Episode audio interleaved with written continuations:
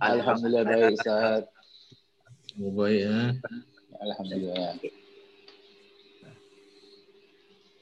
Sudah pergi injection belum? Dah, dah selesai. Baru- je. Baru first round Ustaz.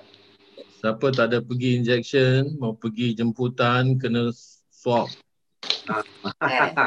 Ha. Undang-undang kedua yang- baru keluar. Yang kedua ada sikit anu lah. Kuat dia. Kuat lemah Ya. badan. Ah, badan, Tapi badan. kena nak tidur lagi tak? Ya ke? Betul lagi ha. Tadi pada tidur lagi. Dah, dah, Badan dah, dah rasa. okey lah, dah okey lah. Ah, dia, dia lepas satu hari tu dia rasa dia, dia impact dia. Tapi ada Oh. orang kena, ah, yang pertama dia kena, dia teruk, yang second tak apa-apa pula. Ya, semua orang tak sama. Wah, tak sama. Semua lain-lain eh. Ustaz, Ustaz dah? Ustaz belum? Tak, tak. Belum, belum. Saya belum lagi. Barangkali agaknya kena Ramadan lah. Ah, second time Ramadan. Pasal baru dapat surat. Oh. Surat baru dapat, belum submit lagi pun.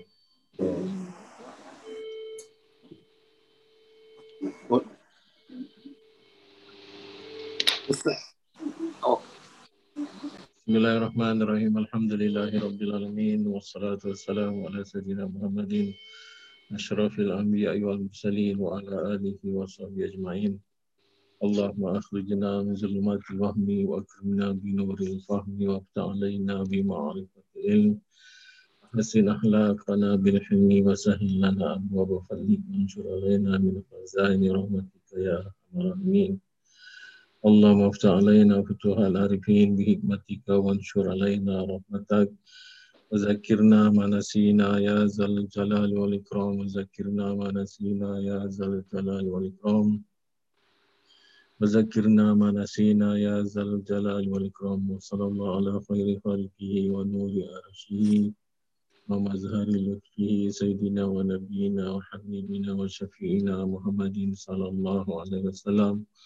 Alhamdulillahi Rabbil Alamin. Bismillahirrahmanirrahim. Nafa'anallahu ta'ala bi'ulumihi amin. Kita sambung kuliah hadis kita iaitu di muka surat 1115. Iaitu hadis ke-680. Hadis ni pun masih berkisar hmm, tentang isbal iaitu tentang pakaian laki-laki yang tidak boleh bawah daripada dua mata kaki. Tetapi sebelum kita sambung hadis ke-681 ini, ah, 680 eh. Sebelum kita sambung ni sebagaimana yang sudah kita janjikan iaitu sedikit penjelasan tentang beberapa hadis. Salah satu daripadanya adalah hadis tentang isbal iaitu ada banyak pandangan-pandangan yang berbeza-beza sama ada itu merupakan uh, larangan makruh ataupun larangan haram sudah kita sentuh sedikit. Jadi apabila nanti kita membincangkan hadis ke-680 ini ada sedikit tentangnya juga maka kita akan menambahkan keterangan itu. Tapi sebelum kita terus ke hadis tersebut sebagaimana yang sudah kita janjikan pada minggu yang lalu ada dua hadis lagi yang kita belum memberikan penjelasannya iaitu salah satu daripadanya adalah hadis di mana kalau kita nak ziarah kubur tak boleh pakai kasut kan? Sudah kita sebut tu sedikit. Ha, macam mana hadis yang mengatakan Rasulullah bertemu dengan seorang lelaki iaitu anna Rasulullah sallallahu alaihi wasallam ra'a rajulan yamshi fi na'laini bainal kubur. Iaitu Rasulullah SAW telah terpandang seorang lelaki berjalan uh, dengan memakai kasut di antara kubur-kubur. Faqala ya sahibas sabtiyatain al-kihima. Kemudian tu Rasulullah panggil pemuda ni dan dia kata wahai pemuda yang pakai kasut tanggalkanlah kedua-duanya. Jadi dia tak tahu siapa yang bercakap apabila dia sadar ataupun apabila dia melihat siapa yang berkata itu adalah Rasulullah maka dia pun menanggalkannya. Jadi hadis ini telah mengundang banyak pandangan-pandangan daripada ulama-ulama hadis. Dan pandangan-pandangan ini beza-bezalah. Pandangan yang pertama mengatakan pakai sandal di area perkuburan. Hukumnya adalah harus. Ini adalah merupakan pandangan daripada Imam Syafi'i sendiri.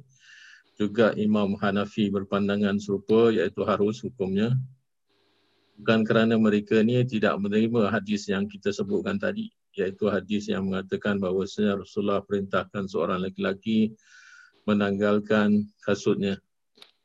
Dalam hadis tu tak sebut kasut tu dibuat daripada apa ataupun selipar yang dipakai tu diperbuat daripada kulit ke kayu ke tak ada sebut. Dia hanya kata nak lain. Nak lain adalah kalau kita terjemahkan boleh terompa boleh sandal boleh selipar apa sebagainya lah asal kita kata sebagai alas kaki ataupun pakaian yang kita letakkan pada kaki. Tak ada pun diperbuat daripada apa hadis tu tak menjelaskannya.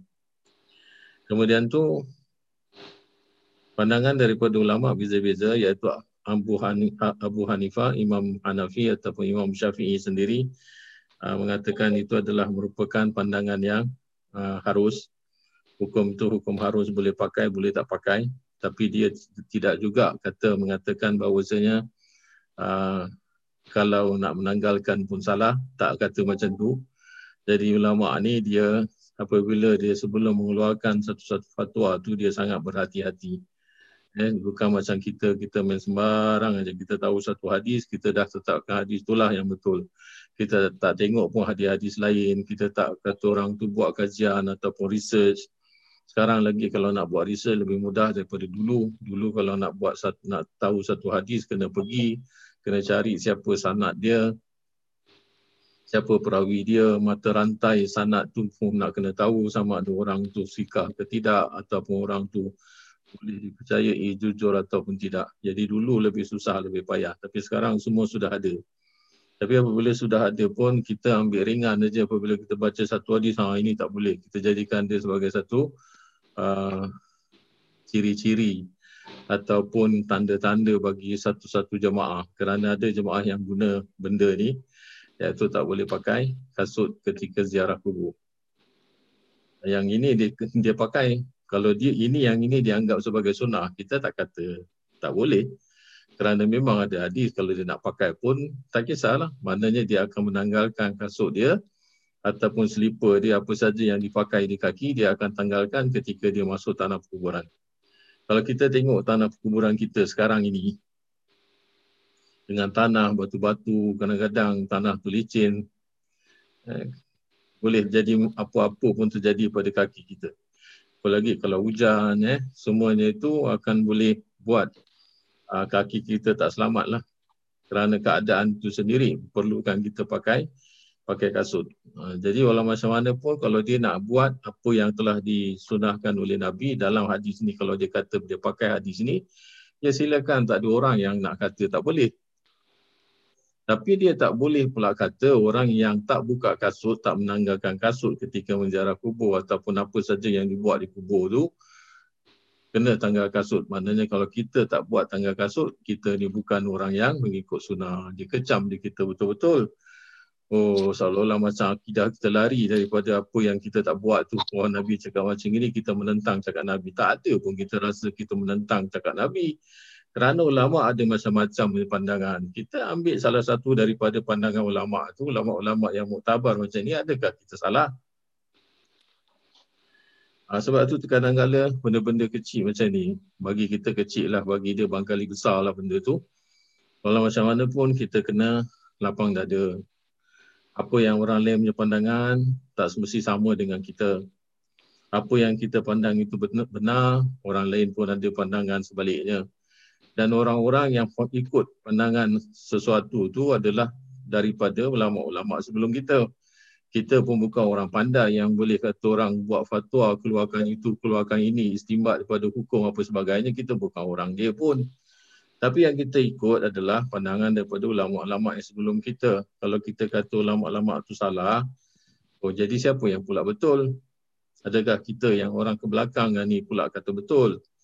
Nah, jadi sebab itu apa yang dijad, yang dijadikan dalil oleh Imam Abu Hanifah ataupun Imam Syafi'i sendiri adalah hadis yang mengatakan innal abda izawudi fi qabrihi. Uh, sesungguhnya seorang hamba apabila dia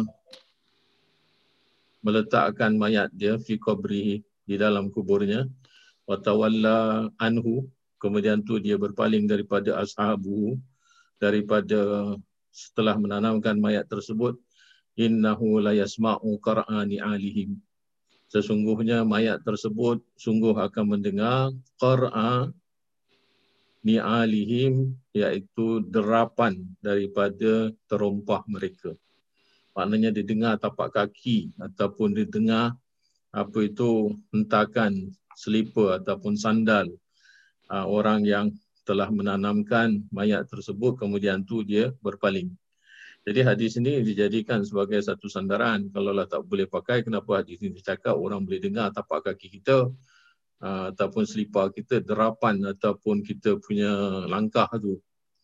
Jadi ayat ini ataupun kita kata hadis ni adalah merupakan di mana orang yang mengantarkan jenazah tu semua pakai kasut ataupun pakai selipar, pakai alas kaki. Jadi ini apa yang dikatakan oleh dua imam ni iaitu Imam Mazhab ni adalah imam yang terkenal. Ha, kita kata dia ada dalil. Maknanya dalil inilah yang menunjukkan bahawasanya apa yang dikatakan Nabi suruh tanggal tu adalah merupakan bukan dia itu larangan haram tetapi adalah harus saja. Kita tak boleh ambil kesimpulan yang benda tu mesti nak buat sebagai satu larangan haram kerana kita pilihlah mana satu kalau kata kita ikut mazhab syafi'i, memang ada mazhab syafi'i. Tapi kalau dia yang mendakwa diri dia tak ada mazhab ni, ikut mazhab apa pula? Jadi pandangan yang dia tu macam mana pula? Ha, jadi yang benda-benda macam ni selalu kita jadi berpisah ataupun berpecah belah. Sebab kadang-kadang satu hadis saja. Dia tengok kita sengit. Ha? Kita tak ada, tak ada belajar hadis ke? Kita, kita tak tahu ke apa yang yang Nabi ajarkan wah mentang-mentang dia tahu satu hadis dia ingat wah dia dah champion sangat sampai kan dia tengok kita pun macam eh apa benda ni korang ha, macam tu maaf cakap ada group eh ataupun ada jemaah yang imam kita pun dia tak boleh jadikan imam. Dia tak boleh jadi makmum kepada imam kita. Dia tak boleh semayang dalam masjid kita. Ni siapa yang pecahkan siapa ataupun siapa yang memisahkan diri dari siapa? Ni saya dah jumpa orang-orang macam ni sebab tu saya cakap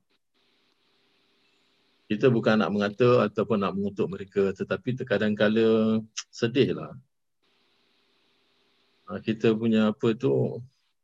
Apa yang kita rasa ni kita sama-sama umat Muhammad kita sama-sama percaya satu Tuhan kenapa tak boleh sembahyang kat masjid kita tak boleh imamnya jadi imam kita jadi imam dia ha, ini yang kadang-kadang hanya bersebab daripada beza pandangan saja. Pandangan yang kedua ataupun pendapat yang kedua, pendapat yang menyatakan bahawa memakai sandal ketika masuk ke wilayah perkuburan adalah makruh saja. Jadi larangan itu adalah larangan makruh. Uh, yang ini adalah merupakan pendapat daripada Imam Ahmad bin Hanbal. Jadi ada ada beza pandangan daripada Imam Syafi'i dan Imam Hanafi. Dia kata kenapa makruh? Ha, sebabnya itulah yang dikatakan hadis yang digunakan tadi iaitu larangan Nabi itu bukanlah merupakan larangan uh, yang haram tetapi merupakan larangan yang makruh. Jadi itu yang dikatakan oleh Imam Ahmad bin Hanbal. Kemudian tu ada pandangan lagi yang mengatakan bahawasanya larangan itu adalah haram. Itu adalah merupakan pandangan yang ketiga. Pandangan itu pandangan haram daripada Imam Ibn Hazm kerana dia mentafsirkan ataupun fahaman dia kepada apa yang telah ada dalam hadis itu sebagai satu larangan. Pandangan dia setiap larangan adalah haram. Setiap tegahan adalah haram. Melainkan berlaku sebaliknya. Ha, jadi apa yang berlaku sebaliknya bukan every time Nabi tegur ataupun bukan every time Nabi kata. Tak tanggal kasut ketikanya berada di tanah perkuburan ataupun kawasan perkuburan itu merupakan apa tu uh, sesuatu yang dilarang. Tetapi khusus apa yang disebut dalam hadis ni adalah tentang laki-laki ini saja. Sebab itu ada ulama yang mengatakan laki-laki ini pakai selipar ataupun sandal yang diperbuat daripada kulit. Ha, barangkali kulit tu uh, tak tahu apa apa jadi kulit tu. Barangkali kulit tu ada ada yang belum sempurna disamak ataupun sebagainya jadi Nabi suruh tanggalkan. Tapi tak ada Nabi kata larangan masuk dalam kubur ataupun kita menziarah uh, di sekitaran ataupun di pekarangan kubur itu, di kawasan area kubur itu tak boleh tak boleh pakai kasut kerana hadis ni itulah satunya ada beberapa yang sama pattern macam tu tetapi ulama-ulama mengatakan bukan larangan haram boleh jadi larangan makruh Ha, jadi itu satu daripada yang sudah kita janjikan untuk memberikan sedikit penjelasan. Kemudian tu ada pula hadis yang mengatakan bahawa sebenarnya mayat itu akan tersiksa sebab daripada tangisan orang yang hidup kan. Ini daripada Umar bin Khattab punya hadis. Dia daripada Ibnu Umar eh daripada Abdullah bin Umar bukan daripada Abdullah bin Umar. Dia mengatakan bahawa innal mayita tabu uh, la yu'azzabu sesungguhnya mayat itu adalah diazab uh, membukain ahlihi alaihi iaitu dengan tangisan ahlinya kepadanya. Jadi kalau kita tengok macam mana tadi iaitu larangan pakai kasut tu. Hanya pakai kasut saja boleh ke dia tu sampaikan membawa kepada kemusnahan amal. Sama juga macam ni, iaitu tangisan ahli kepada mayat tu, boleh ke mayat tu diseksa. Walhal kita tahu benar bahawasanya apa-apa yang telah Allah Ta'ala janjikan uh, macam mana dalam satu ayat mengatakan kulu nafsin bima kasabat rohina. Dalam ayat ni Allah Ta'ala menjelaskan setiap diri bertanggungjawab dengan apa yang telah diperbuat je. Jadi kalau menangiskan mayat tu bukan mayat tu menangis. Tapi yang menangiskan mayat tu adalah orang yang hidup. Jadi orang yang hidup punya perbuatan kenapa pula mayat kena? Walha ayat ni mengatakan kullu nafsin bima kasabat rahina.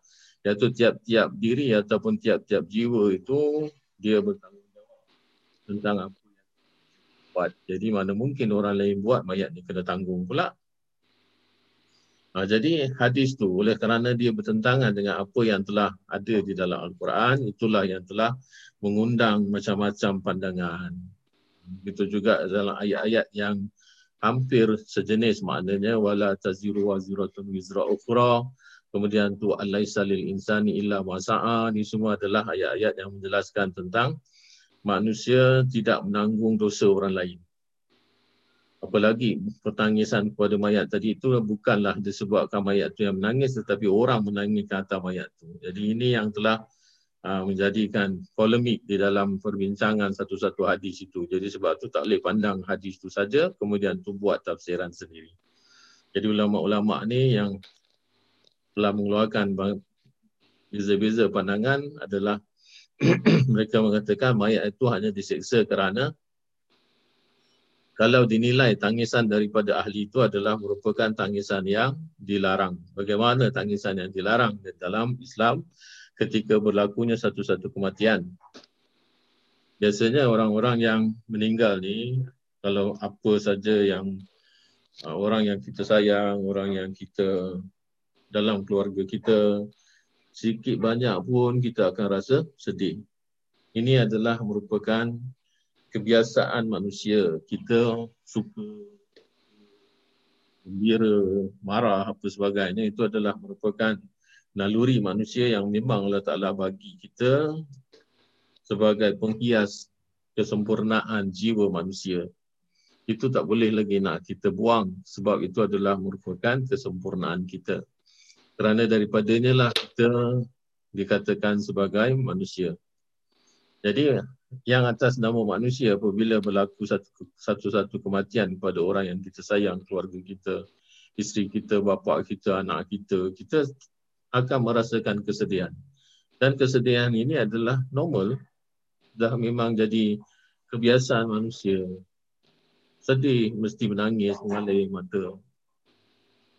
Dan kalau yang macam ni Nabi pun buat, Nabi pun lakukan ketika Nabi meninggal anak yang dilahirkan ataupun anak yang terhasil daripada pernikahan beliau dengan Maria Al-Kibtiyah iaitu seorang hamba budak perempuan ataupun amah yang telah dihadiahkan oleh pemerintah Mesir. Pemerintah Mesir ini sebenarnya orang Rom eh kerana Mesir itu adalah dijajah oleh Rom. Jadi dia bagi itu yang namanya Maria Al-Kibitiyah itu. Kemudian tu dia dapat anak, seorang anak daripada hubungan tersebut yang Rasulullah namakan Ibrahim. Kemudian tu Ibrahim ni umur tak panjang, meninggal. Jadi apabila dia meninggal, dia sangat sedih. Rasulullah sedih kerana semua anak Rasulullah meninggal waktu kecil. Itu yang buat dia sedih. Satu-satu inilah diharapkan akan dapat menjadi pengganti dia pun meninggal juga. Semua anak perempuan yang hidup, semua anak perempuan. Dan anak perempuannya tu pun meninggal sebelum Rasulullah meninggal. Rasulullah meninggal, kemudian tu enam bulan kemudian baru Sayyidina Fatimah meninggal. Itu yang ketikanya Rasulullah di dalam keadaan keadaan nak meninggal dia panggil Sayyidina Fatimah kemudian tu dia bercakap sesuatu Sayyidina Fatimah nampak sedih dan muram. Kemudian tu apabila dia bercakap lagi sesuatu Sayyidina Fatimah senyum. Dan apa yang terjadi di antara dua anak beranak ini diperhatikan oleh Sayyidina Aisyah. Kemudian tu Sayyidina Aisyah kenapa ketikanya Rasulullah cakap engkau yang yang awal tu bahagian yang awal kau rasa nampak muram wajah kamu. Kemudian tu bahagian yang kedua kamu nampak macam gembira jadi kata Sayyidina Fatimah aku tak akan mengatakan apa-apa. Andainya dia tak nak cakap pun tentang apa yang telah Rasulullah sebut. Dan itulah ketikanya Rasulullah sebut. Rasulullah akan pergi ya meninggalkan semua orang. Itu yang dia sedih. Kemudian tu apabila Rasulullah kata kamu jangan sedih kerana orang yang pertama akan menyusul aku adalah engkau. Iaitu enam bulan kemudian Sayyidina Fatimah meninggal dunia. Ha, itu yang buat dia senyum. Bagi dia, dia dapatlah menyusul bapa yang dia sayang sangat itu. Iaitu Nabi kita, junjungan kita, uh, Sayyidina Muhammad sallallahu alaihi wasallam. Itu cerita dia tentang bagaimana sedihnya Rasulullah ketikanya Ibrahim meninggal dunia. Jadi dia menangis, menitis air mata, Kemudian sahabat yang ada di sebelah beliau mengatakan, eh apa ni, kenapa engkau menangis? Dan kau kesendiri yang mengatakan bahawasanya tangisan itu adalah yang akan menyeksa mayat. Ha, itu sahabat punya pengertian lah. Kerana Rasulullah cakap tak boleh menangis. Menangis saja mayat akan diseksa disebab tangisan ahlinya. Tetapi engkau sendiri menangis. Rasulullah terangkan, jelaskan pada peristiwa tersebut tu dia kata ini adalah merupakan naluri manusia. Memang manusia akan sedih uh, disebabkan ada kematian daripada pihak keluarganya orang yang disayang. Itu common lah biasa. Tapi yang Rasulullah sebut dalam hadis itu adalah larangan daripada tangisan yang diharamkan itu yang menyebabkan mayat itu akan diseksa. Kerana orang yang ditinggalkan oleh mayat tersebut tidak reda dengan apa yang telah menjadi kehendak Allah Ta'ala yang tu kadar dan kadarnya dia tolak. Seolah-olah macam dia merasakan kau ambil dia, kau matikan dia. Siapa yang nak jaga aku, siapa yang nak tanggung aku? Makan minum lagi. Nafkah siapa nak bagi? Ha, macam-macam dia mengadu hal. Seolah-olah macam Allah Ta'ala tak ngerti apa-apa. Ha, seolah-olah macam Allah Ta'ala tak urus hidup dia. Ini orang yang tidak reda dengan satu pemergian. Yang ini yang tangisan yang macam inilah yang dikatakan sebagai tangisan jahiliah kerana orang-orang Arab jahiliah dulu apabila jadi satu kematian ni macamlah dia uh, dia tepuk tampar dia koyakkan baju dia dia baling pinggan dia seolah-olah macam dia nak tunjuk siapa ni dia nak marah dengan siapa. Seolah-olah macam dia marah dengan takdir yang telah Allah Taala bagi pada dia. Tangisan yang macam inilah yang akan membuat terseksanya mayat tersebut. Kerana tak redanya kita dengan Allah. Jadi itu yang dimasukkan dengan tangisan yang akan menyeksa mayat. Uh, tapi pandangan daripada jumhur ataupun daripada majoriti pandangan ulama memaknakan bahawasanya yang dimasukkan dengan seksa jika mayat itu berwasiat agar ia ditangisi setelah mati. Ha, ini satu pandangan lain iaitu apabila mayat tadi kata nanti kalau aku mati aku nak tunjukkan berapa berapa hebatnya aku ni dengan tak adanya aku kat dunia ni akan mengundang kesedihan daripada ramai orang. Ha, jadi dia bagi wasiatlah nanti kalau aku mati kau kumpulkan banyak orang lepas kau suruh mereka nangis. Kalau perlu nak upah kau upah lah ha, macam itulah macam dibuat oleh orang-orang Cina eh. orang-orang Cina kan dia macam tu. Orang-orang Cina kalau ada kematian dia akan upah orang menangis dia bagi duit.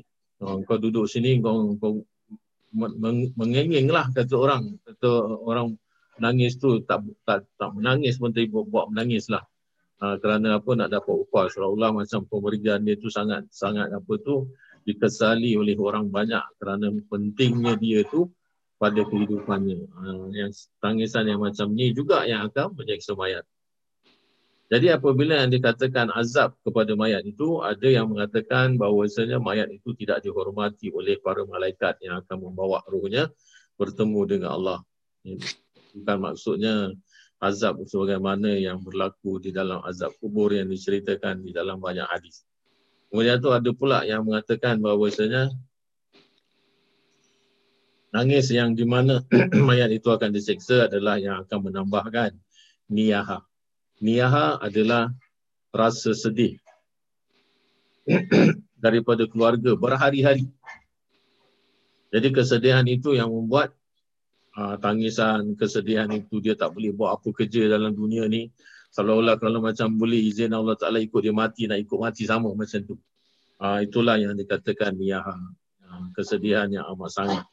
Kemudian tu apa yang dipilih oleh Ibn Hazam macam mana tadi saya kata Ibn Hazam ni selalu ambil hadis tu dia dia tak nak tafsir-tafsir banyak-banyak dia ambil bulat-bulat daripada apa yang tersebut itu ah, dia kata kekuasaan dan kebanggaan si mayat di mana dimanfaatkan bukan dalam jalan ketaatan pada Allah yang lebih tepat dalam memahami hal ini. Iaitu apa apa saja yang dijadikan oleh mayat untuk selepas dia mati nanti diperbuatkan oleh orang yang hidup bukan atas dasar kerana takwa tetapi atas dasar untuk kepentingan kedudukan dia walaupun dia sudah mati iaitu atas nama kemasyhuran maka itulah yang dikatakan sebagai tangisan yang haram iaitu tangisan yang buat dibuat buat mayat tersebut akan diseksa oleh oleh Allah. Itu sedikit daripada hadis-hadis yang selalu ada banyak perbincangannya. So, ada banyak lagi sebenarnya tapi cukup ini dua saja kerana ini terkadang-kala bersangkutan rapat dengan kehidupan kita sehari-hari. Eh. Kita nampak orang meninggal, kita tahu orang pun menangis. Terkadang-kala sampai ada orang yang memandikan mayat ataupun yang menguruskan jenazah tu. Bila last sekali nanti sebelum ditutup tu, muka mayat tadi dengan kain kapan kan semua orang tabur pacai bagi penglihatan yang penghormatan yang terakhir iaitu tatap wajah dia cium apa sebagainya. Kadang-kadang kalau anak yang selalu sangat sedih menangis sampaikan orang yang menguruskan jenazah tu memberi ingat eh jangan nangis nanti nanti menitis air mata kepada mayat mayat akan diseksa. Ha, kita tak kata salah. Pasal apa? Memanglah bunyi hadis macam tu. Tapi hadis tu kan perlu penjelasan. Tak jadi apalah. Lagi dalam keadaan macam tu takkan kita nak cakap apa kau pandai-pandai cakap elok ke kita punya kita punya akhlak kalau kita tegur orang yang cakap macam tu. Walhal dia cakap tu atas pengetahuan dia, atas apa yang dia tahu, takkan kita nak cakap dia salah. Yang dia cakap pun hadis ni cakap memang macam tu, iaitu mayat akan diseksa oleh tangisan orang yang hidup ataupun tangisan ahli kepada ke atasnya. Jadi ke atas itu mana tu tangisan tu jatuh, betul air mata tu jatuh pada muka mayat ataupun tubuh mayat. Macam tu maksud dia. Memang hadis tu macam tu. Kita pun tak komen banyak kalau orang yang bercakap macam tu. Cuma bagi kita, itu yang dia faham. Sudah, that's it. Habis. Ha. Tak payah lagi nak gaduh-gaduh. Tak payah lagi kata ini orang tak tahu hadis ke apa. Perlu ke kita cakap ketika ni dalam dalam keadaan di mana orang sedang menguruskan jenazah. Dalam keadaan di mana orang ramai itu bersedih, memang betul bersedih. Nak bercakap pasal hukum. Adakah sesuai? Ha, sebab tu kadang-kadang kadang-kadang kita nak bercakap, kita nak tegakkan sunnah, bukan macam tu cara. Eh? Ha, itu kita sudahi sampai situ saja perbincangan itu. Kita sambung hadis yang ke-680 iaitu 680 hadis ini adalah diriwayatkan daripada Abi Jurai, Jabir Ibn Sulaim. Jabir Ibn Sulaim adalah sahabat Rasulullah SAW walaupun tidak ada banyak uh, biografi yang kita tahu tentang dia kerana dua kitab yang selalu memuatkan biografi para sahabat uh, tak ada tentang beliau banyak.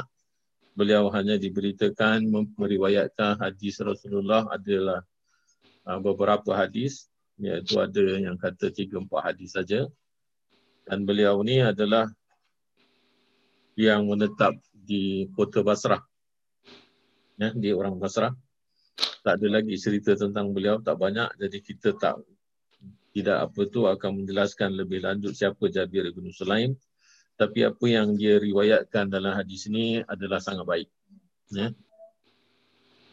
Dalam riwayat ni apa kata beliau? Iaitu daripada Jabir bin Sulaim radhiyallahu anhu raaitu aku melihat ra'a asal dia punya kalimah ataupun asal dia punya fi'il madi dia. Ra'a kalau kita tasrif ra'a ra'a ra'a ra'a ra'a ra'u uh, jadi kita akan jumpa uh, ra'a itu kita akan jumpa ra'a itu ra'aina iaitu pelaku dia adalah ana iaitu mutakalim wahdah jadi ra'a itu telah melihat aku rajulan. Rajulan itu jadi maf'ulun bihi tu tu jadi fa'il jadi sikit-sikit kita mengingatkan apa yang dipelajari daripada kelas nau ya, jadi supaya orang tidak lupa. Apalagi nanti dah sepanjang Ramadan tutup.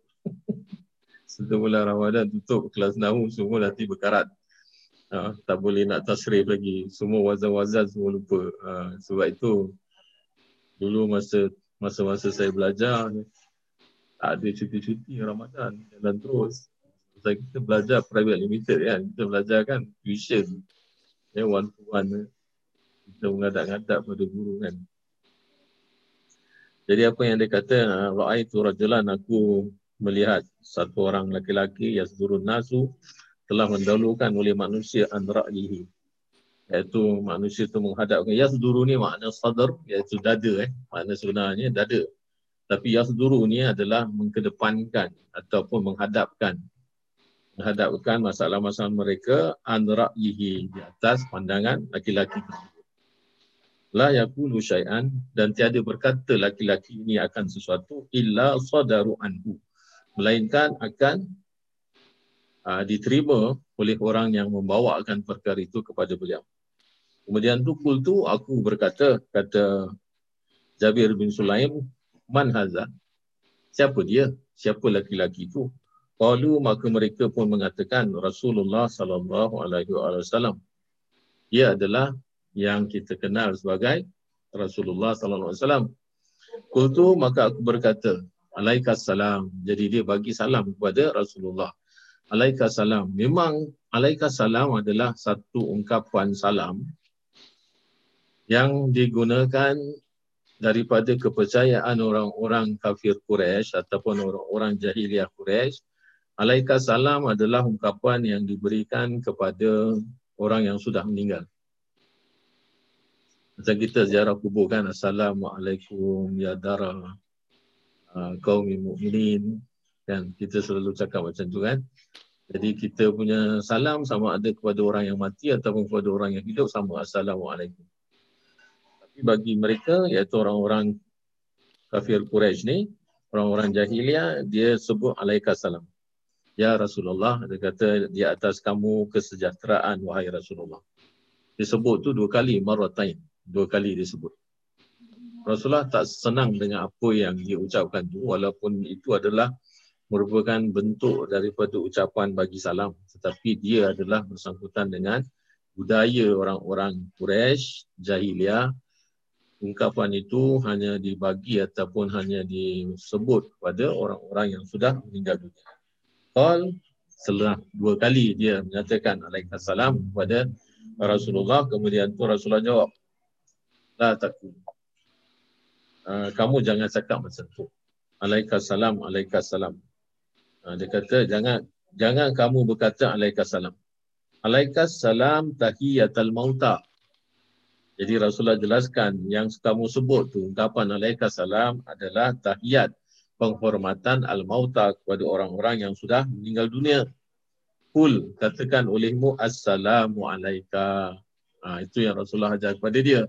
Kerana dia kata dia bagi salam tu khusus kepada Nabi sebab tu dia gunakan. Dia punya damir adalah damir anta ka alaika ataupun damir mukhatab. Jadi Rasulullah betulkan ungkapan dia sebenarnya sebenarnya semua betul. Alaikas salam hanya terbalik saja. Iaitu satu jadi ha, uh, mukaddam yang satu jadi satu satu muakhar. Jadi dia ubah iaitu assalamualaikum bermula salam itu di atas kamu. Itu yang Rasulullah ajarkan. Qala qultu anta Rasulullah. Kemudian tu aku bertanya kepada lelaki tersebut, adakah engkau Rasulullah? Adakah engkau pesuruh Allah? Qal Rasulullah jawab, ana Rasulullah. Aku adalah pesuruh Allah. Allazi iza asabaka apabila mengenai kamu durrun satu kemudaratan pada tahu maka kamu berdoalah kepada Allah kasyafahu angka. Maka Allah Ta'ala akan menyingkap ataupun mengangkat kesusahan tersebut daripada engkau. Ini Rasulullah ajarkan dia, iaitu ajarkan perawi hadis ini yang kita sebut sebagai Jabir Ibn Sulaim.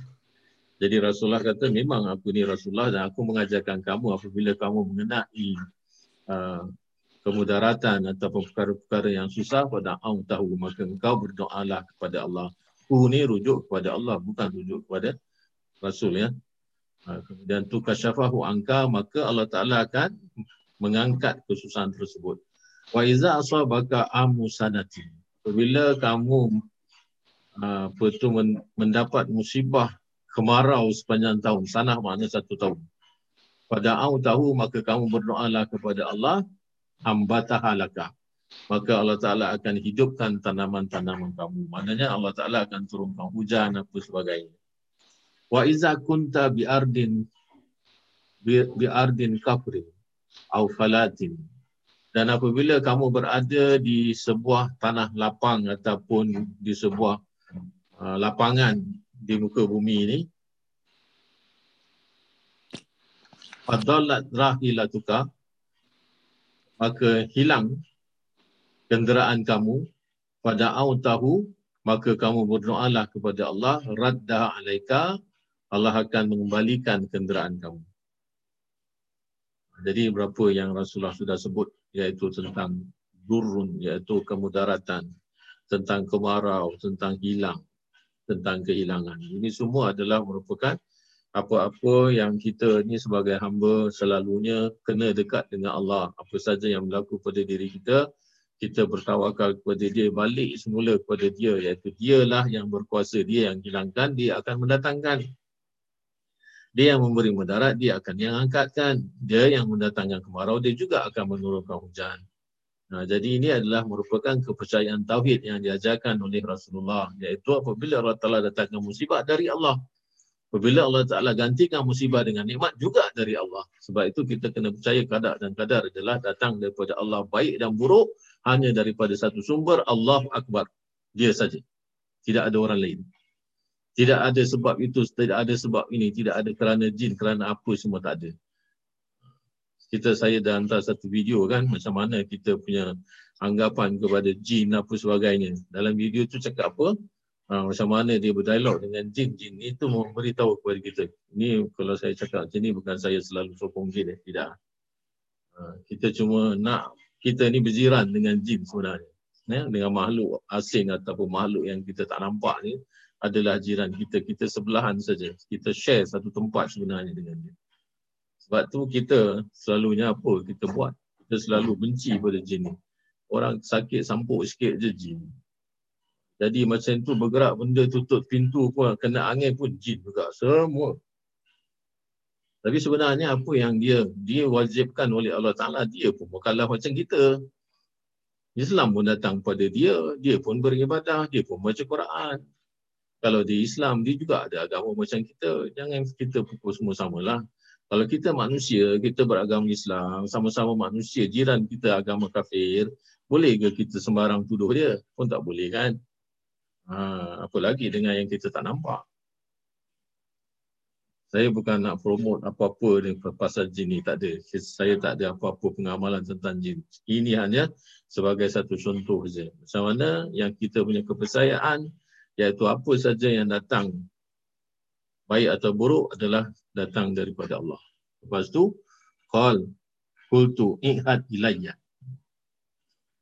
apa yang dimintakan setelah Nabi bagi explanation tentang siapa itu Allah dan siapa kekuasaan apa kekuasaan dia bagaimana dia dapat mendatangkan musibah dan dia juga yang akan mengangkat segalanya dan diberikannya kita nikmat. Kemudian tu dia rasa sedap lah apabila dengar nasihat daripada Rasulullah macam tu. Kemudian tu dia minta apa? Kultu maka aku pun berkata, I'ad ilayya.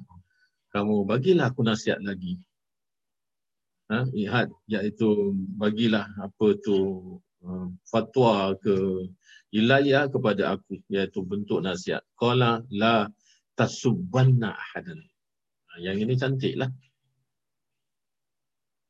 yang dia cakap jangan sekali-kali jangan sungguh kamu itu menghina seseorang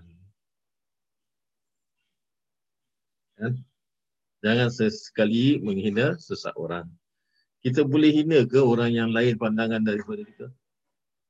Kita boleh cakap ke kalau kita tak join jemaah dia, dia dia, dia boleh bercakap dengan kita ke siapa tak join dia tak dapat masuk syurga. Siapa join dia masuk masuk syurga, siapa tak join dia semua masuk neraka. Boleh ke dia cakap macam tu? apa hadis yang dia baca yang membolehkan dia bercakap macam itu kepada sesama Islam. Sedangkan dalam hadis ini terang-terang cakap ini adalah merupakan nasihat Rasulullah kepada Jabir bin Sulaim. Nabi kata jangan kamu menghina mengutuk seseorang. Qala fama sababtu ba'dahu huran wala abdan wala ba'iran. Apa yang dia cakap? Iaitu apabila dia dengar ini hanya beberapa kalimah saja ni tiga kalimah la tasubbanna ahada sudah masuk di dalam hati dia. Maka apa sebab sekalipun ba'dahu sesudah itu aku tak pernah menghina orang lain. Iaitu faman maka tiada sebab tu aku menghina ba'dahu selepas daripada Rasulullah sebut itu. Hurran baik dia orang merdeka wala abdan dia itu seorang hamba wala ba'iran wa imah unta sekalipun wala syatan dan kambing. Tidak ada hina unta tidak ada hina kambing tapi manusia beriman yang mengatakan ikut sunnah hina kawan dia hina orang yang sesama Islam dengan dia saudara Islam dia kau mati masuk neraka itu doa ke ataupun kutukan. Macam ke ahlak seorang Islam? Ahlak orang beriman, ahlak orang yang mengatakan akulah ikut sunnah. Macam tu, kafirkan orang, kutuk orang supaya masuk neraka, macam tu ke? Yang dia tu kata dia layak masuk syurga. Ha, saya tak emosi dengan mana-mana jemaah. Eh. Saya hanya sampaikan kamu akan dapati orang yang seperti macam ini ada banyak. Macamlah dia tahu sebabnya, oh kerana dia telah menetapkan satu doktrin dalam kepercayaan dia. Kalau aku percaya ini, aku akan masuk syurga. Kerana Rasulullah kata umat Islam akan berpecah jadi 73. Semua 72 masuk neraka. Ni Rasulullah cakap yang satu masuk syurga. Yang satu itulah aku. Oh macam tu. Itulah hadis yang dia jadikan modal. Yang dia tu adalah merupakan satu-satunya kelompok yang masuk surga kerana itu yang Rasulullah cakap. Rasulullah sebut kelompok engkau ke? Rasulullah kata yang di atas sunnah aku dan sunnah ulafak urasyidin. Itu yang masuk syurga. Sunnah apa yang diikut? Kalau dia menghina sahabat-sahabat ataupun dia menghina teman-teman ataupun saudara sesama Islam dia, sahab sunnah apa yang diikut atas Nabi? Pandanglah cermin diri dia tu. Ha, jangan dia seolah-olah macam dia mengaku dia lah itu yang satu yang masuk syurga itulah kelompok dia. Tapi pengamalan daripada dia suka menghina orang lain. Suka menghina saudara-saudara lain. Saudara lain buat apa? Buat masjid. Dia tak datang untuk bersembahyang jemaah. Saudara dia sama-sama Islam jadi imam, dia tak boleh di belakang jadi makmum. Oh kerana kau tak layak nak jadi kau masuk neraka, aku masuk syurga. Astagfirullahalazim. Orang apa macam ini? Ini sedangkan Jabir bin Sulaim ni kata lepas dia dengar apa yang Rasulullah sebut macam tu, dia tak akan dia tak menghina siapa-siapa sama ada orang merdeka, seorang hamba, se- seekor unta ataupun seekor kambing. Wala tahkiranna dan jangan sungguh kamu hina minal ma'ruf apa-apa pun yang kebaikan syai'an sesuatu. Jangan kamu menghina sesuatu kebaikan. Kalau itu adalah merupakan kebaikan, apa kita buat ni, kita sembahyang dalam satu buah masjid, kita pakai selipar dan ketikanya kita berziarah ataupun ketika kita berada di tanah perkuburan, kita tak ikut apa yang dia percaya, kelompok ni percaya, oh, kita tak buat kebaikan lah. Itu kan kebaikan. Sembayang berjemaah, sembayang satu imam, pakai kasut, masuk dalam tanah perkuburan yang bukan kata orang benda tu haram diharamkan oleh Rasulullah hanya yang kau tahu pula satu hadis. Itulah yang kau nak cakap yang orang tu buat salah. Jadi kau kata itu kau semua masuk neraka. Macam mana ini? Faham ke tak faham belajar hadis? Jadi sebab itu hadis ini memberi peringatan jangan menghina kebaikan. Kalau orang baik buat baik sokong. Kebaikan datang daripada Allah. Allah Ta'ala sangat suka kebaikan. Siapa saja yang menganjurkan kebaikan untuk ke, untuk faedah ramai, sokong. Apalagi untuk dia tu membangunkan rumah, membantu anak-anak miskin. Jangan sampai nanti anak-anak miskin pergi mencuri duit masjid. Kerana apa mereka pergi mencuri, kita tak kaji. Tapi kita hina orang yang mencuri. Kita tak tahu ke sebab apa dia mencuri? Kenalah. Sedangkan zaman Khalifah Sayyidina Abu Bakar sendiri, apabila orang mencuri, dia bertanya apa pasal kau curi? Dia kata aku dah berapa hari aku tak makan. Siapa jiran kau? Kenapa kau biarkan jiran kau sampai tak makan dan dia terpaksa mencuri untuk dia sambung hidup dia untuk dia dapat makan. Dan orang yang jiran itu yang dihukum oleh Sayyidina Umar bukan pencuri ini. Kerana apa? Dia bersebab daripada kelakuan kita sebagai jiran tak singkit pun pandang hal jiran kita ataupun hal saudara se-Islam kita. Itu tanggungjawab kita. Kita selalu very selfish. Apa yang kita dapat daripada rezeki Allah itu kita kata kita punya, kita punya usaha. Eh, come on lah. Berapa banyak orang yang berusaha, dia tak dapat apa-apa pun. Tanpa ada izin daripada Allah, rezeki tak akan datang bergolek kepada kita. Walaupun kita berusaha, itu semua adalah izin daripada Allah. Kena ingat. Rahmat Allah yang memberikan kebaikan kepada kita. Sebab itu, tak boleh kita wala tahqiranna minal ma'ruf syai'an wa an tukallima akhaka dan janganlah dan bahawa kamu berkata-kata dengan saudara kamu wa anta mubasitun ilaihi wajhaka inna zalika minal ma'ruf. Uh, kamu dengan muka masam dengan kamu bercakap dengan saudara kamu.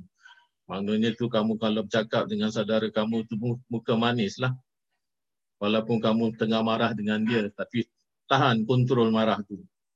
Kerana itu semua adalah inna zalika minal ma'ruf itu semua adalah termasuk daripada kebaikan Kadang-kadang kita manusia bangga. Aku tak pedulilah.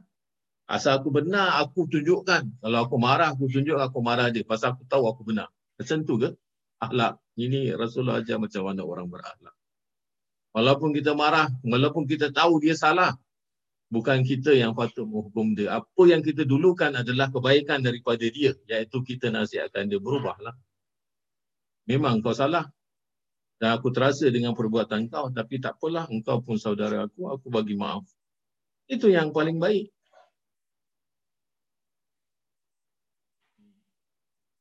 Tapi apa yang kita buat? Oh, kita rasa macam bangga tak kalau kita buat. Ah, kau jangan main-main dengan aku. Kau kalau ada pasal dengan aku sampai lubang cacing pun aku cari kau. Kau takkan senang tidur. Takkan senang nak buang air. Aku kacau kau sampai mati. Ha, macam tu yang kita bangga. Ha, itu kita. Mana ada akhlak Islam? Itu akhlak pahlawan-pahlawan dulu. Datuk nenek moyang kita kerana semua besarkan besarkan dia punya dia punya ilmu. Macam itu. Tapi akhlak Islam sangat-sangat cantik, sangat indah.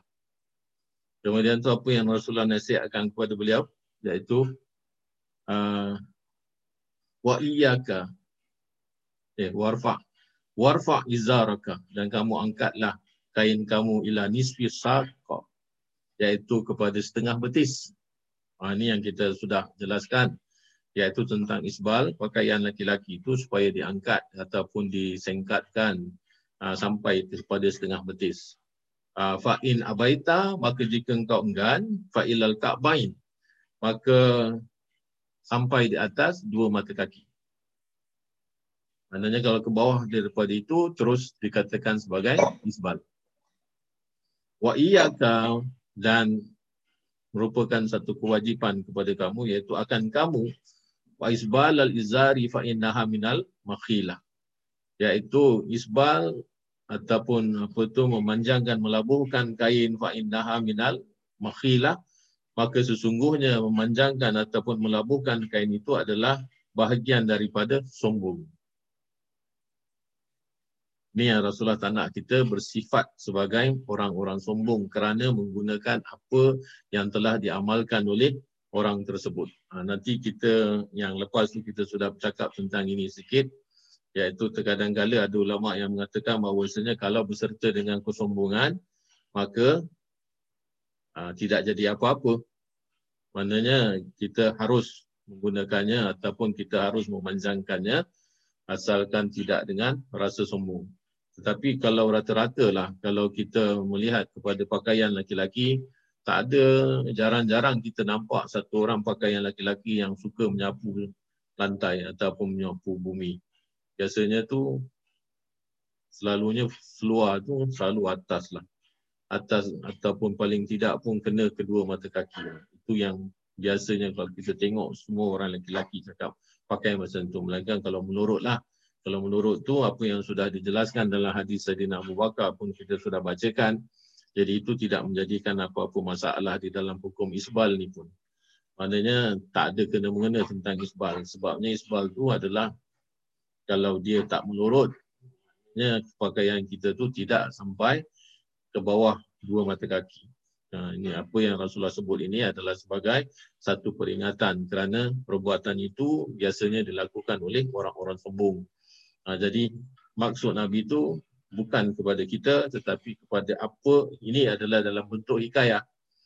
Maknanya Nabi menceritakan tentang sifat orang-orang yang sombong selalu akan memanjangkan pakaiannya ataupun melaburkan pakaiannya. Wa inna Allah la yuhibbul makhila dan sesungguhnya Allah Ta'ala tiada menyukai orang-orang yang sombong. Kan? Tak menyukai orang-orang yang sombong. Tak dikatakan tak menyukai orang-orang yang isbal, yang tidak memendekkan pakaiannya. Tapi kalau memendekkan pakaiannya tapi ada rasa sombong bagaimana pula? Macam mana yang saya sudah sebut satu jemaah amalannya salah satu daripadanya tadi yang sudah kita bincangkan masuk tanah kuburan tanggal selipar. Dan ketikanya dia berpakaian dia isbal. Dan siapa-siapa yang tidak isbal dia kata masuk neraka. Ha jadi seolah-olah macam mana dia pakai isbal tu tapi ada sombong di dalam diri dia. Kerana apa kita kata ada sombong? Kerana orang yang tak masuk jemaah dia semua dia bilis kau masuk neraka. Tak ada yang kau masuk surga. Kita je yang masuk surga. Ha, macam tu. Itu keahlaknya sedangkan atas tadi kan kalau kita kata la tasubbanna ahada merupakan sunnah Rasulullah tak boleh menghina tak boleh benci kepada saudara sesama Islam. Sunnah. Yang ini juga isbal sunnah. Satu dikerjakan, satu di tak dikerjakan. Oh, jadi hina orang boleh. Memanjangkan, melabuhkan pakaian tidak boleh. Oh, itu yang sangat-sangat dipegang ketat. Tapi, oh, menghina, mengutuk orang, bukan main lagi. Seolah-olah macam Eh, apa nak cakap pun tak tahu. Ini semua sunnah. Yang dicakap ini adalah merupakan nasihat Rasulullah. Apa yang dikatakan dalam hadis ni saya rasakan adalah sangat-sangat berguna dalam kehidupan kita. Oh, jadi dia pakai sampai atas betis luar dia tapi dengan rasa sombong tak dapat dia punya apa tak dapat siksaan daripada Allah kerana apa? Dia dah pakai ikut sunnah dah pakai ini. Dia tidak isbal tapi dia sombong. Bagaimana pula nak hukumkan itu? Ha, sebab itu ada ulama yang mengatakan bahawasanya isbal beserta dengan sombong itulah yang baru dapat ancaman daripada Allah. Kerana tidak selamanya orang boleh pakai seluar singkat. Sebabnya kerana yang hidup di negeri-negeri sejuk, pakai seluar macam itu bagaimana? Sejuk semua masuk bawah. Sedangkan kalau kita pakai, kalau kita musim sejuk di sana, saya pernah ke Amsterdam eh. Waktu tu muda lagi lah. Kita punya company hantar saya satu kenangan. Uh, saya punya bodoh lah dulu kita tak tahu pasal apa kita ni baru sampai airport tu pun baru walaupun dia tu bentuk dia sama macam Singapore punya airport. Orang panggil Schiphol Airport. Itu di Amsterdam lah. Jadi saya kena belajar di sana iaitu company hantar belajar sana. Saya seorang aja daripada Singapore saya satu orang. Di sana memang sampai aja musim sejuk lah. Itu memang musim sejuk. Jadi kita sampai airport saya tengok semua pintu-pintu airport tutup lah tutup rapat. Jadi pula sampai malam, waktu tu sampai malam. Jadi kita dijadualkan ada satu ada transport yang akan yang akan apa tu ambil kita. Jadi dalam hati saya kalau kita duduk kat dalam ni macam mana aku nak nampak transport datang. Nanti kalau transport datang aku tak ada, dia tinggalkan aku. Jadi macam mana aku nak pergi hotel tu tak tahu tempat. Seorang pula Pula tu orang-orang Belanda ni dia tak suka melayan kita bahasa Inggeris. Dia kalau boleh suruh kita cakap Belanda. Dan tak semua orang pun boleh berbahasa Inggeris, banyak berbahasa Belanda. Ha, hanya orang-orang yang bekerja apa tu semua dia faham lah. Jadi saya cakap tak bolehlah aku duduk dalam. Aku keluar lah. Jadi saya pun keluar. Saya keluar tak boleh tahan. Pasal apa? Angin, salji. Oh saya masuk dalam dalam hati saya baru baru baru saya cakap sendiri. Oh patutlah tak ada orang tunggu kat luar. Rupanya sejuk kat luar tu dengan angin, dengan salji macam tu. Lepas tu saya tengok rupanya dia ada kat dalam tu ada satu macam apa tu uh, screen lah. Screen mana siapa punya transport datang screen tu nanti akan flash lah. Ini transport daripada hotel ni daripada hotel ni dalam hati saya bodohnya aku ni. Pasal itu pertama kali datang, kita pun tak tahu kita pun orang asing. Jadi saya, saya tengok, oh rupanya kenapa orang-orang ni relate duduk dalam. Macam mana dia tahu transport sampai. Oh rupanya ada screen. Screen tu macam flight punya, kita punya flight punya ini kan. Sama. Jadi bila transport datang nanti dia flash kat sana. Okey ni transport daripada hotel ni datang pick up. Uh, dah ada kat luar. Jadi kita turun lah, kita keluar, baru kita keluar. Uh, itulah saya punya bodoh tu. Jadi kalau kita kata pakaian pun kena cuaca juga.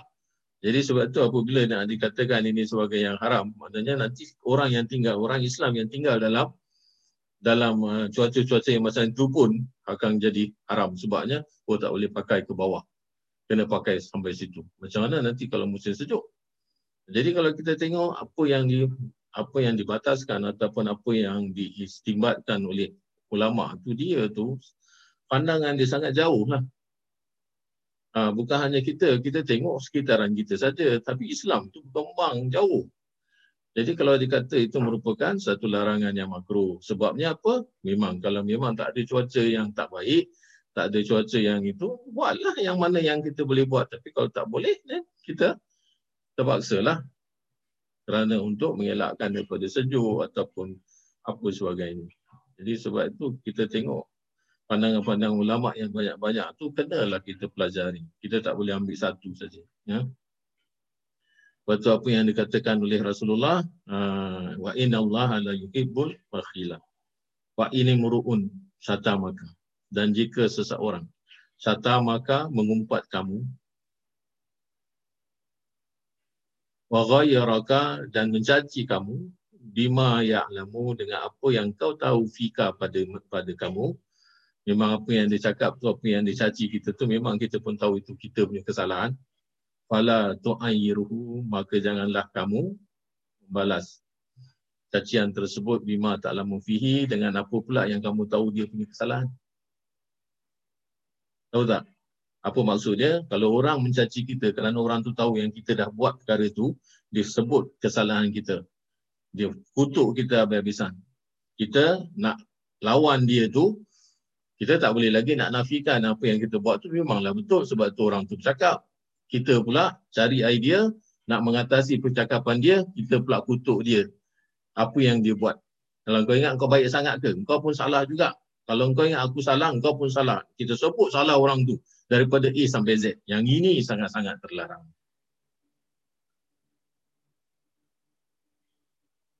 Kalau orang sudah tegur kita apa yang kita salah, terima kasih. Alhamdulillah kerana menyadarkan aku. Aku tak sadar yang ini salah. Terima kasih banyak-banyak. Itu umpatan akan memberikan aku kebaikan. Tapi akan memberikan kamu dosa. Fa'in nama wabalu zalika alaihi. Ha, kerana apa? Hanya saja dosa itu akan kembali kepada orang yang mengutuk kita. Tapi kalau kita kutuk orang balik, maka kita sama macam dia. Tak ada perbezaan. Maknanya kita tak dapat pahala daripada cacian orang kepada kita, tetapi kita pun dapat dosa kerana kita mencaci orang. Ya, sebab itu ini, kalau kita lihat, ini semua adalah sunnah. Tak boleh menghina orang, orang mencaci kita, kata kita diam, apalagi dalam bulan Ramadan mengerjakan puasa. Ha, faham-faham aja lah. Jangan sampai kita merosakkan kita punya pahala Ramadan. Tak apa, orang nak cakap tentang kita macam-macam pun tak kisah. Satu hari nanti Allah Ta'ala akan buka. Satu hari nanti kita akan berjumpa dengan dia. Satu hari semua akan tersingkap. Don't worry. Allah Ta'ala maha besar. Eh, Allah Ta'ala, Allah Akbar. Dia yang mengetahui segala urusan manusia. Jangan bimbang. Kalau kita benar, kalau kita memang sudah salah, orang sudah cakap kesalahan kita memang aku salah. Okey repent, kita perbaiki. Jangan mencari kesalahan orang lain sebagai untuk balas balik. Ha, tengok macam mana banyak kan kisah-kisah sunnah yang telah diajarkan oleh Nabi kepada seorang yang namanya Jabir bin Sulaim. Ha, kita ikut ini supaya kita dapat keberkatan. Mudah-mudahan Allah Ta'ala memberikan kita kekuatan. Ini adalah merupakan dorongan untuk kita dapat menjalankan puasa Ramadan kita insya-Allah. Kita bertemu nanti sekali lagi. Masih ada lagi satu kali eh sebelum satu kali, kedua kali macam itulah eh sebelum sebelum Ramadan Bila nak tutup eh tak tahu eh. Kita nak last, last minute baru kita nak tutup. Insya-Allah nanti kita bincangkan. Bijai Sayyidina Muhammadin sallallahu alaihi wasallam insyaallah ilahul fatihah.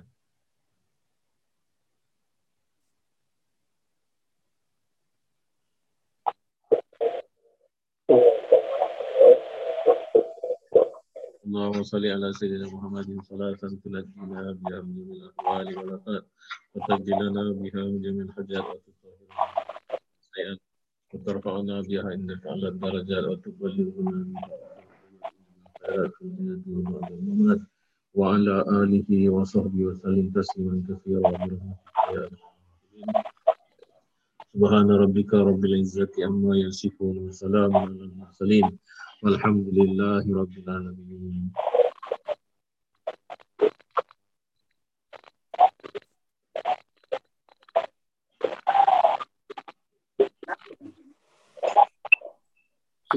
Alamin. Okay, ya. Saya mohon diri ya. ya. Assalamualaikum warahmatullahi wabarakatuh. Waalaikumsalam warahmatullahi wabarakatuh. Terima kasih Ustaz. Hmm.